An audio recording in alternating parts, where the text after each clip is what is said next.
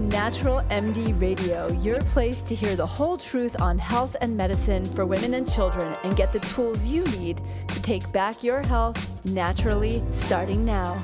I'm Dr. Aviva Romm.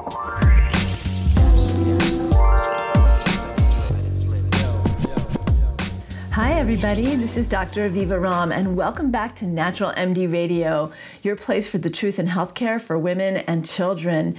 If you love this episode, if you love this radio show, I'm going to just start out right away asking you for a favor. Drop a like, drop a comment, drop a share.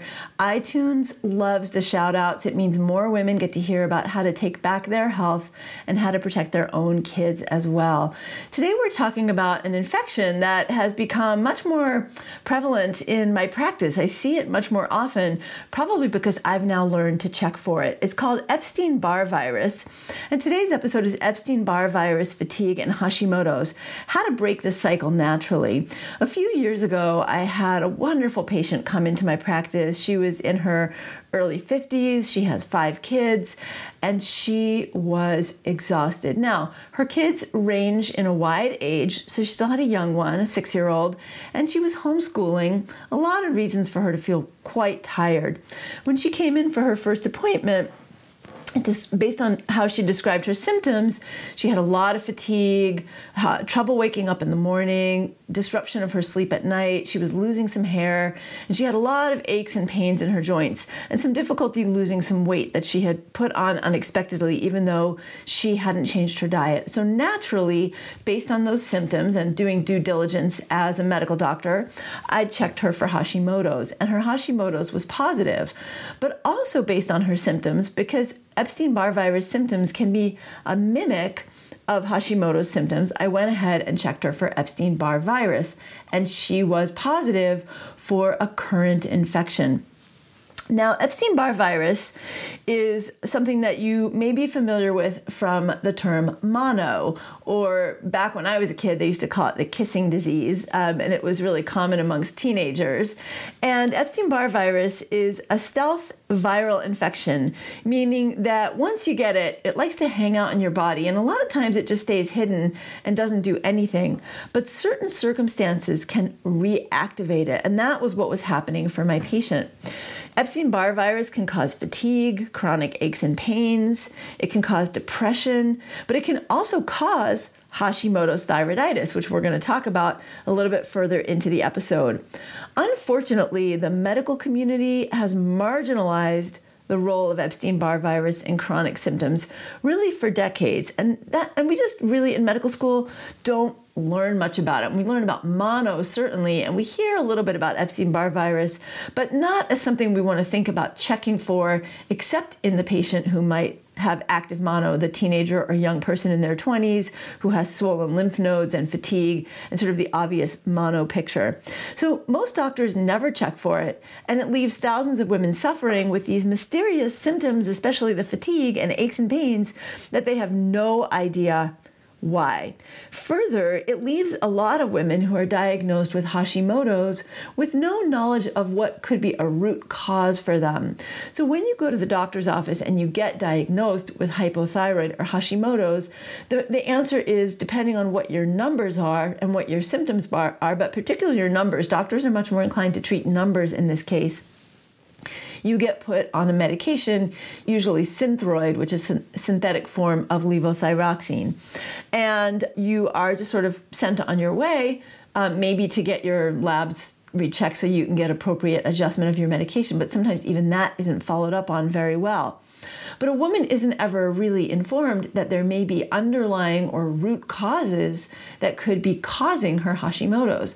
Some of the really common root causes that are quite reversible that I've seen in my practice are celiac disease, gluten intolerance, significant amounts of stress, but also Epstein Barr virus. So, in this patient, I checked her for Epstein Barr virus and found out that she not only had infection in the past, but she had current infection, most likely a reactivation.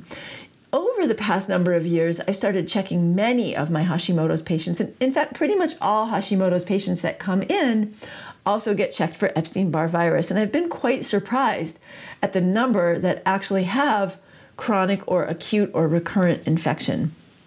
So, what is Epstein Barr virus? It's a virus in the herpes family, and other infections in this family cl- include actual herpes or herpes simplex virus, which is usually the forms that we get are herpes simplex virus 1, which causes cold sores, or herpes simplex virus 2, which causes sores down below, genital sores, although you can get either herpes virus in either place. It also is commonly known as a virus in the chickenpox family. And so, chickenpox, shingles, herpes, and Epstein Barr virus are all in the herpes family. Epstein Barr virus, as I mentioned, is especially responsible for mono, and most of us have actually been exposed to EBV, is which I'm going to call it going forward in this podcast, at some point in our lives, even if we didn't have mono or know that we had mono. In fact, about 95% of the population has already been infected, and most of us go, just go through our life as carriers, totally asymptomatic. We have no symptoms of it, never knowing that we have it. Contrary to the association we make with mono and teenagers, we can get infected with it at any age. The mono infection tends to be the worst when we're in our teens or early 20s, but you can get it at any time in your life. And once you've had it, it lives in your body and it can get reactivated at any time. Now, a robust active immune system can usually fight off the virus by creating antibodies. And most of the time, we just keep the virus at bay in our bodies. We're not even fighting it, it's just lingering in there, kind of cohabitating with us, but not bothering us. But times of stress, fatigue, and going through major life changes, even for example, big hormonal changes like the perimenopause, that time around menopause, can cause us to be particularly susceptible to new infection because we can pick up the infection at any time, reactivation of the virus, and then getting symptomatic. Now, there's been a connection that links Epstein Barr virus or EBV with autoimmune disease, particularly a couple of autoimmune diseases, Hashimoto's and lupus, but it's also been associated with rheumatoid arthritis. It also has a lesser association with a type of cancer that affects the B cells called lymphoma. Several theories have been raised as to how these infections, like Epstein Barr virus and a few others, cytomegalovirus can do this as well, cause autoimmune disease. One of the theories is called the molecular mimicry theory, in which the immune system remembers specific proteins that make up the virus and then scans your body for similar proteins and then attacks those as a target. In the case of Hashimoto's, for example, the thyroid becomes a target as a mistaken identity for the virus because there may be some proteins in the thyroid that are lookalikes to proteins on the virus. And this can happen even after the body has cleared the organism, it's cleared the infection because the antibodies that were created against the infection are still circulating and still looking for targets. Another theory is called the bystander effect. In this theory, the virus enters the body's cells and the immune system attacks the cells to kill the virus.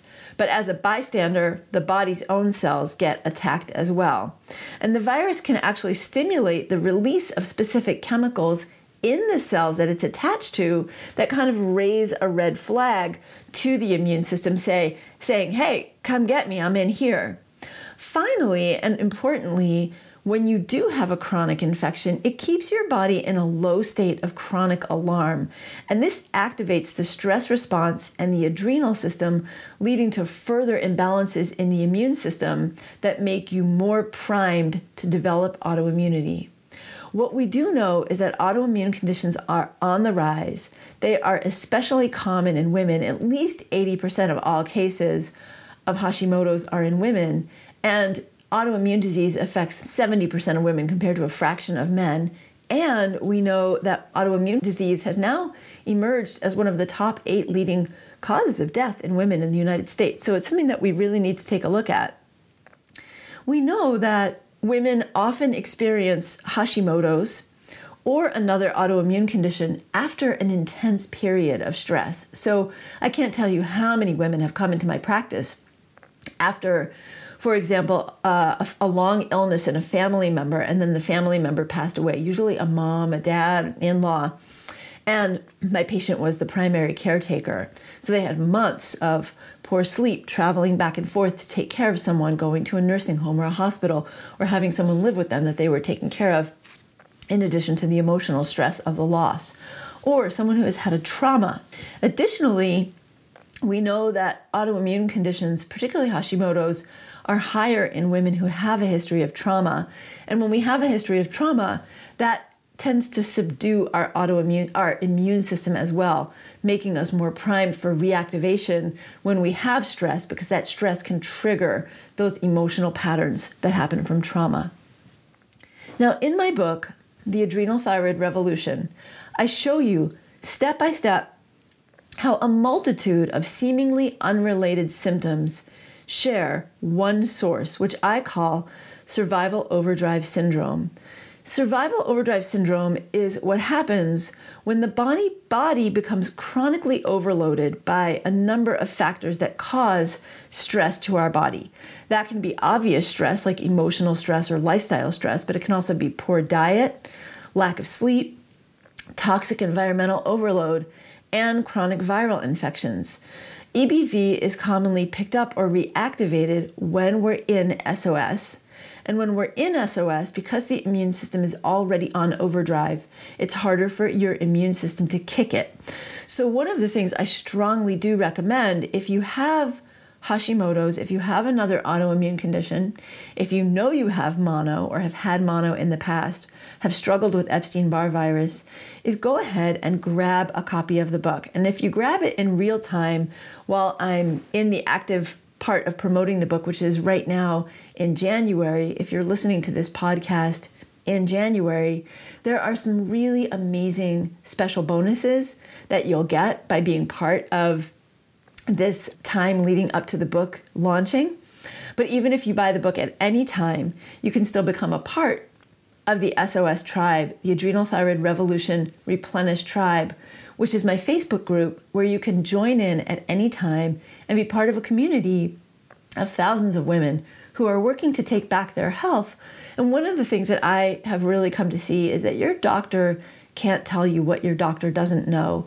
And having gone through seven years of medical training, rigorous medical training at Yale, five years at Yale, and two years at Tufts, doing primary care internal medicine and family medicine, we're just not learning this in medical school. I've had to learn it extracurricular, partly because I was a midwife and an herbalist for 25 years before I ever went to medical school. So I was very deeply ingrained in natural and alternative approaches to health, and partly because I've seen so many women in the years that I have been a doctor struggling to get answers from the medical community and knowing that I didn't get those answers in my medical training. I've had to go far and wide outside into the medical literature to find the answers that are turning my patients' lives around and turning around the lives of the women who are doing these programs with me.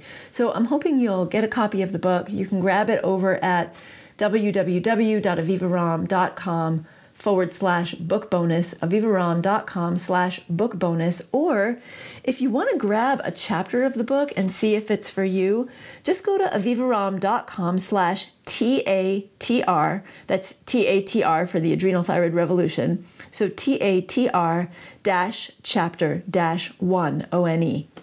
So it's the number one spelled out, avivaromm.com slash T-A-T-R slash chapter slash one, which you'll see the links for these below this podcast episode. So, how do you get infected with EBV? Well, quite simply, EBV is transmitted through saliva. It's shared through intimate contact, but also anytime you share saliva. So, if you take a drink out of your off of your friend's drink when you're going out to dinner together, or you take a bite of food off of someone's fork, or you're passing cigarettes or passing joints if that's something you do, and certainly kissing. Once you have EBV, it remains dormant in your body indefinitely. And then reactivation, when it does occur, can persist for months, much like mono, which can most people who have mono have symptoms for several months, and then often notice that even for six months or a year later, they're more susceptible to getting sick. And sometimes people will even say when they got mono, it was a real start of a shift in their health. Symptoms of new infection and reactivation include fatigue, which can be very intense. It can be milder, but it can also be quite intense. Aching muscles and joints, swollen lymph nodes, and other flu like symptoms. It can cause you to feel blue or unmotivated, and it can even lead to outright depression. If you do go to your doctor and get a physical exam, if you have acute mono, your doctor may actually find that your liver and spleen are a little swollen and that your liver function tests can actually be abnormal too.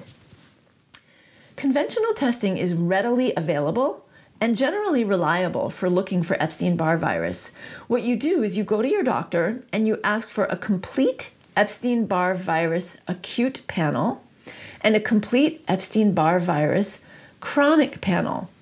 Don't worry if these words are unfamiliar to you, you can read them in my blog. I'm going to put the link below. My blog is also called Epstein Barr Virus, Fatigue, and Hashimoto's Breaking the Cycle Naturally. So you'll be able to look at these words and ask for acute. It's not cute like you're adorable, it's acute, A C U T E, which means sudden infection or a recent infection, and then chronic, which means you have it all the time. Positive tests for current infections will give you a very specific set of lab values for a very specific set of antibody tests, and it will show a pattern that says you have a new current infection.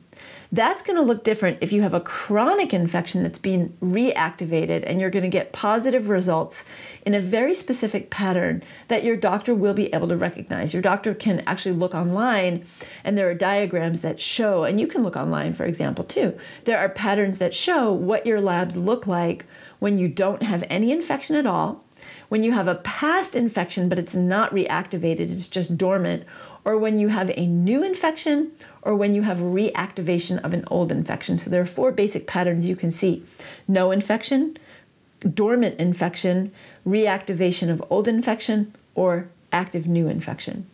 Now, the next big question, of course, is can you treat Epstein Barr virus naturally? And the answer is totally. You can absolutely send Epstein Barr virus into complete remission and remain symptom free. Now, I know there are some people out there claiming to be able to completely rid your body of the virus once and for all so that you never have it again. And there are various therapies and techniques being used. I haven't seen that to be true in my own practice, so maybe there are other techniques that can help with that, but I don't know that to be true. I'm not saying don't try it, but just be cautious if someone is making claims that they can actually prove those claims. That said, you can send EBV back into complete dormancy and remain symptom free. I've worked with people who have remained symptom free for years and decades and have never had a reactivation. And as I mentioned, it's one of the most reversible causes of Hashimoto's I've seen in my practice. Now, not everyone with EBV gets Hashimoto's, although it puts you at much higher risk. Not everyone with Hashimoto's has EBV. But if you have EBV and Hashimoto's, it's really important to work on supporting your immune system to do the job of getting the virus back into remission and doing the job of keeping the virus in check. Now, in my book, The Adrenal Thyroid Revolution, I give you a comprehensive protocol for how to support your immune system, what you can do with herbs, nutritional supplements, your diet, and your sleep. And very specific sleep is not just get more sleep, it's very specifically getting regular sleep hours in a set pattern that helps your body to reset your cortisol. Cortisol is the hormone that your adrenals produce that help to regulate your immune system. When you have the right amount of cortisol, it keeps inflammation in check. But when you're overproducing cortisol because you're in adrenal overdrive, or if you cross over into adrenal depletion after a long time being in overdrive and your body's depleted, in either case, your body has a harder time regulating your immune response and you can become more susceptible to getting infections more frequently, having trouble fighting off infections, um, and much more susceptible to reactivation of old infections. So you may be getting cold sores from reactivation of herpes, which is another virus that t- stays dormant in our system, or you may have activation or susceptibility to new Epstein Barr virus. So, if you have Hashimoto's, I highly recommend getting checked for Epstein Barr virus and treating it appropriately with natural supplements and lifestyle to support your immune system to be able to put it back naturally into remission.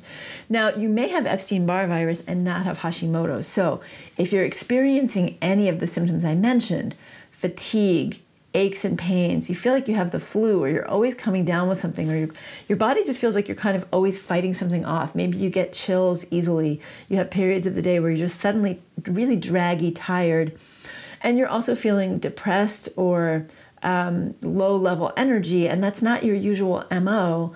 Um, or maybe you've been like that for years, but it wasn't your MO before you started having these symptoms. Before that, you felt great. I would definitely get checked with an acute and current, uh, acute and chronic Epstein-Barr virus panel as well, and the same protocol would apply to you. Um, that's in the book, and I'm going to give you a sort of basic protocol here, but I go much more in depth in the book. I recommend a four-week getting really assertive with making sure that you're doing rest and repair actively. So it's impossible for your body's immune system to start to regulate itself and be able to fight infection if you're tired. One of the things that your body interestingly does when you are tired is it dials back all of your energy production. So it intentionally slows down your thyroid. It intentionally suppresses your adrenal reactivity because what is it doing? It's forcing you to rest. So when we're exhausted all the time, rather than just sort of figuring out what we can do to have more energy, we also want to think about what can we do to get more rest. What is your body telling you? Your body's telling you it needs to go into a rest and repair mode. The two best ways to do that are to make sure that you're getting restorative sleep, and I'm going to put a link to a blog on sleep below this podcast, but also my book is chock full of herbal and nutritional and meditation and relaxation techniques that can help you sleep. And nutritional may be surprising to you, but not only are there supplements that your body might be low on that are keeping you from sleeping well, but how and when you eat can also have a huge impact on how well you get to sleep and how well you stay asleep and whether you wake up with energy in the morning. The other thing is we can't just expect to go full throttle all day and then hit the brakes at night and expect our bodies to go into rest and repair mode. We have to incorporate relaxation throughout the day. So whether that's every 90 minutes or 120 minutes, taking a few minutes to just hit the pause button, push your keyboard back from your lap or your or your table, lean back in your chair and do some breathing. Or at 3, 4 in the afternoon, take 15 minutes do some stretching, get some water, and go for a walk. But incorporating relaxation techniques and self care techniques throughout the day is important to tell your immune system that everything's okay. It can relax. It can start to fight the infection and not fight against your body, which is what's happening when you have an autoimmune condition. So, rest and repair is one of the steps that I recommend doing very intensely over four weeks, every single day. The other thing, uh, the next thing is to nourish with foods. A lot of us are skipping meals, we're running on empty, and we're not getting the, the vegetables that we need the leafy greens and the orange vegetables, the dark blue and the dark black berries, and the good quality protein that are essential for forming the cells and the structures that our body uses to control and fight infection. So it's really important to focus very intensively for your on your diet for a month, making sure that every meal you're getting a good quality protein, whether that's an animal protein or a vegetarian source. Nuts and seeds, which are very rich in fats and oils that your body needs for uh, maintaining cellular health. Dark blue and dark black berries, so blueberries and blackberries, I recommend only getting those organic. You can get them fresh or frozen about a cup a day. If you're having problems with sugar um, management or yeast, I talk about that in my book, The Adrenal Thyroid Revolution. So I'm not going to go into that here. For you, um, you may want to have less fruit and emphasize the um, vegetables instead. But most people, even struggling with yeast, unless it's really severe, can handle the dark blue and black berries. And they, in fact, have a lower glycemic load and help your body to really strongly boost the immune system as well as detoxification. And then, last but not least, in fact, top of the list are green leafy vegetables. So, kale, collards, broccoli, Brussels sprouts. And yes, you can eat these if you have Hashimoto's.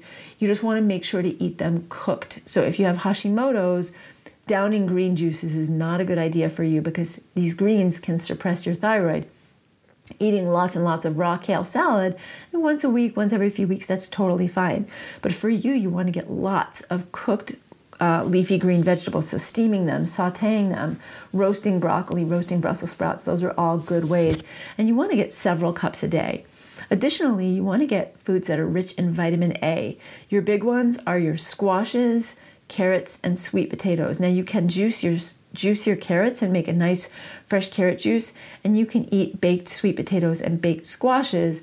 And interestingly, what I mentioned earlier about foods that can help regulate your sleep, having a, a starchy vegetable like a squash or sweet potato in the evening as part of your dinner can help to reset your cortisol for your evening uh, rhythm. And resetting your cortisol for your evening rhythm means you're going to sleep better, but also, again, it's going to regulate your immune system, which is so important for you.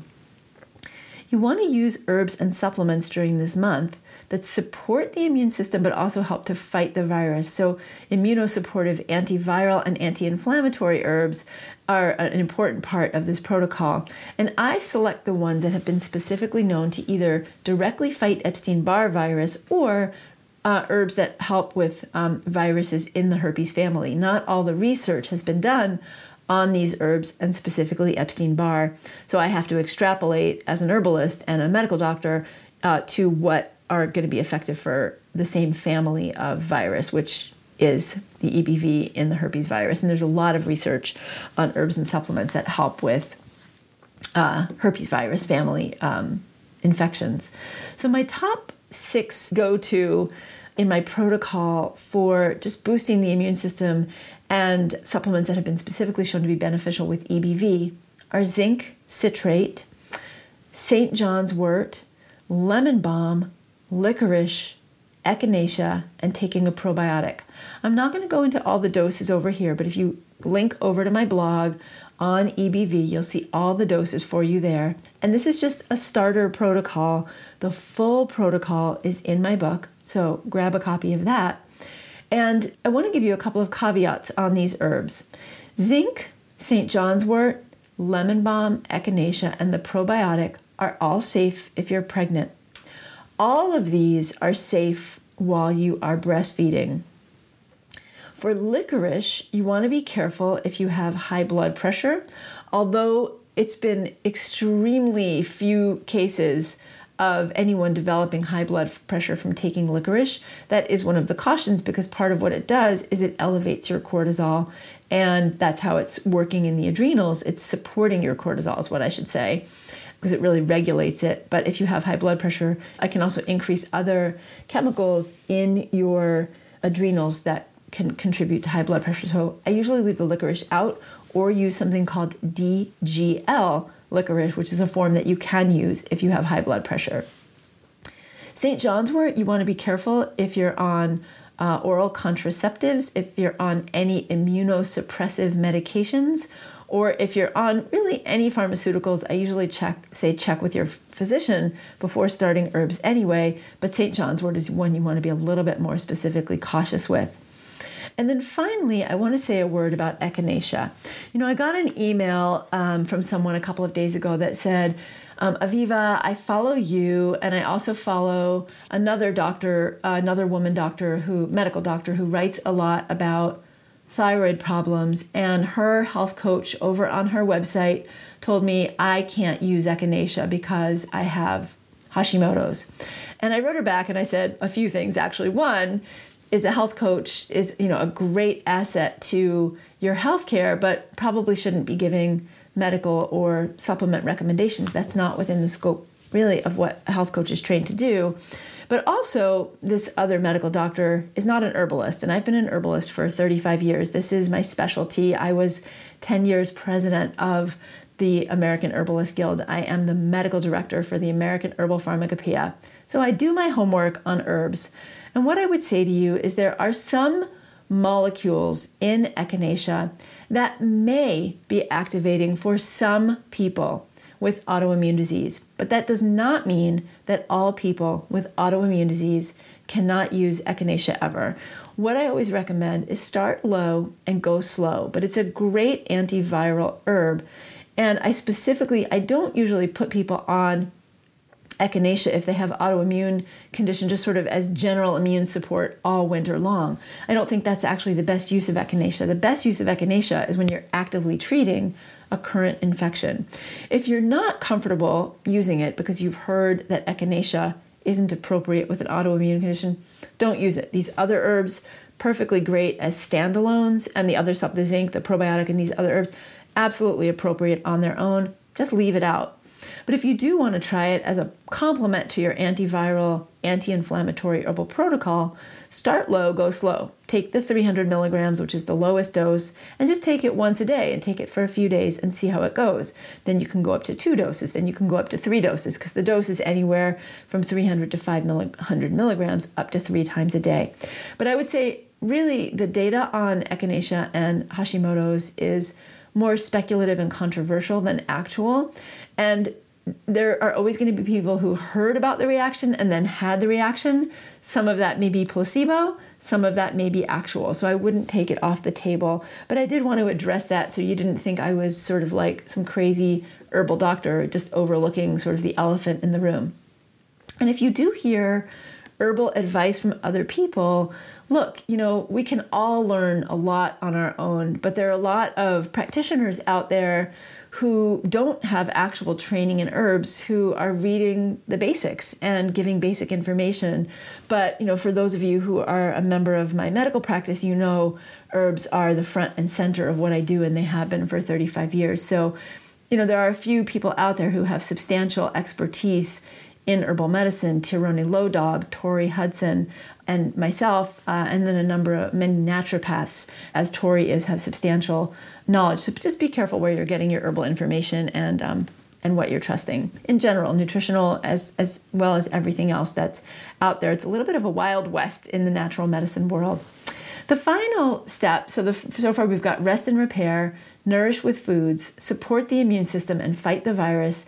And the fourth step that you're going to be doing in this month, and you're going to be doing all these at one time, is to provide deep stress response and immune system support. And that's where the adaptogens come in. You may have heard of the term adaptogens. If not, I've got some blogs and podcasts for you, and certainly the book t- talks a lot about them. But they're a class of herbs that have been used historically for thousands of years to provide stamina, energy, and as tonics in Ayurvedic and traditional Chinese medicine. In the past 50 or 60 years, extensive research, I'm talking about thousands of research articles, have been written on these, some based on clinical trials, some based on clinical studies where they're being just observational of people who are using them, and some based on pharmacologic research, have shown that part of the way that adaptogens work is by resetting the adrenal stress response. In fact, that's probably the biggest way that they're working. And as I've mentioned several times, the adrenal stress response is central to the regulation of what's happening in your immune system. Whether you're able to control your inflammation, whether you're overreacting in your immune system and attacking yourself as in autoimmune disease, or whether you're not reacting enough until you're having suppressed immunity and getting sick you know, with every bug that you get exposed to. That's all happening with adrenal regulation, amongst other things. So, one of the things that we want to do whenever someone has chronic or recurrent or persistent infection, particularly Epstein Barr virus, herpes infection, cytomegalovirus is another one, is to provide deep support to the immune system, which helps your body to adapt to stress more. So, if you're in a stressful time, that's going to be really helpful for you, but also helps you to actually regulate your immune response. So, I recommend starting out with the more gentle non stimulating adaptogens. And the three that I recommend for general immune support if you're struggling with Hashimoto, so that you're not pushing your body over the edge to get overly energized, when, as I mentioned, what your body is trying to do is get you to rest more and heal more, are reishi, ashwagandha, and holy basil. And I'm using reishi a little bit as a catch all term for all of the medicinal mushrooms. Really, any of the medicinal mushrooms are very appropriate here. And then holy basil is very gentle. You can take that one actually as a tea or capsule or tincture. And ashwagandha, which is also supportive and gentle. And ashwagandha is specifically effective for musculoskeletal aches and pains. So, if you're having a lot of discomfort, flu like achy symptoms, along with having the EBV and the Hashimoto's, this can be really helpful. All of these protocol that I mentioned are very safe and appropriate if you're already on thyroid medication. So these are not, even the St. John's wort, are not contraindicated. You can take these along with Armour Thyroid or Synthroid or Cytomel, anything else that you're on. Now, I usually recommend a protocol of the herbs and supplements to be taken daily for up to three months. My experience is that you can make really big strides in turnarounds with Epstein Barr virus and your immune system antibody levels in three months. You can feel better in even just a couple of weeks, but really big turnarounds in three months. So I find taking them for just a couple of weeks or a month, for most people, you'll start to get improvement, but isn't enough to really send that virus back to Mars or really sending it back to dormancy. And so sticking with this over this time and then if you're breastfeeding you can use this protocol you know it's really interesting what happens in the postpartum period are also drastic and dramatic hormonal changes. So a lot of women in the postpartum period also develop hashimoto's and other autoimmune um, symptoms. So this is a really good time to make sure that you're also double checking for ebv you know, there's really no specific conventional medical treatment that's been established for treating recurrent or chronic Epstein Barr virus. A lot of functional and integrative medicine doctors use an antiviral medication called acyclovir, and I've used it in my patients as well, which is used in the treatment of herpes and shingles. And so it would be considered an off label use. You're really just extrapolating that because it's effective for herpes and shingles, it may be effective for Epstein Barr virus. Um, I have only used it in that case when I have a patient who comes in and her thyroid antibodies are off the chain. I'm talking, you know, over 1,000, over 2,000, and her Epstein Barr virus antibodies also come back very high. Then, sometimes, as part of the protocol to see if we can take a more aggressive approach out of the gate, I may use the acyclovir for a month. If she's also having herpes outbreaks, cold sores, or genital herpes, then I will always add the acyclovir on if she's really, really symptomatic, and then we'll get that kind of more under control and then segue over just to the herbal protocol. But I do the herbal protocol while I'm doing the acyclovir. So, again, this is not contraindicated in this case. So, I hope that this has been helpful for you. And if it has, please drop a comment over on iTunes. If you haven't gotten a copy of my book, I really highly encourage you to, to grab a copy. It's not just for women who have thyroid problems or think they have a thyroid problem. You know, 30 million women almost in the United States are diagnosed with Hashimoto's. We know that probably another 15 million are walking around with symptoms and not knowing why they're tired, why they're aching, why they're not sleeping well, why they're gaining weight or having trouble losing it, why they're losing hair, and having so many other symptoms that can be related to hypothyroidism and Hashimoto's. But this book is really about taking back your health. The plan in this book, the protocol in this book is appropriate really if you're struggling with other autoimmune conditions, if you're struggling with just trouble losing weight or brain fog or getting sleep or you're someone who never gets sick and then you crash and burn on the first day of your vacation. There are so many indications for the protocol in this book because what we know is that root causes are the root causes of all conditions. There aren't very many illnesses that just come out of nowhere, especially you know chronic illnesses that just come out of nowhere and take over our life.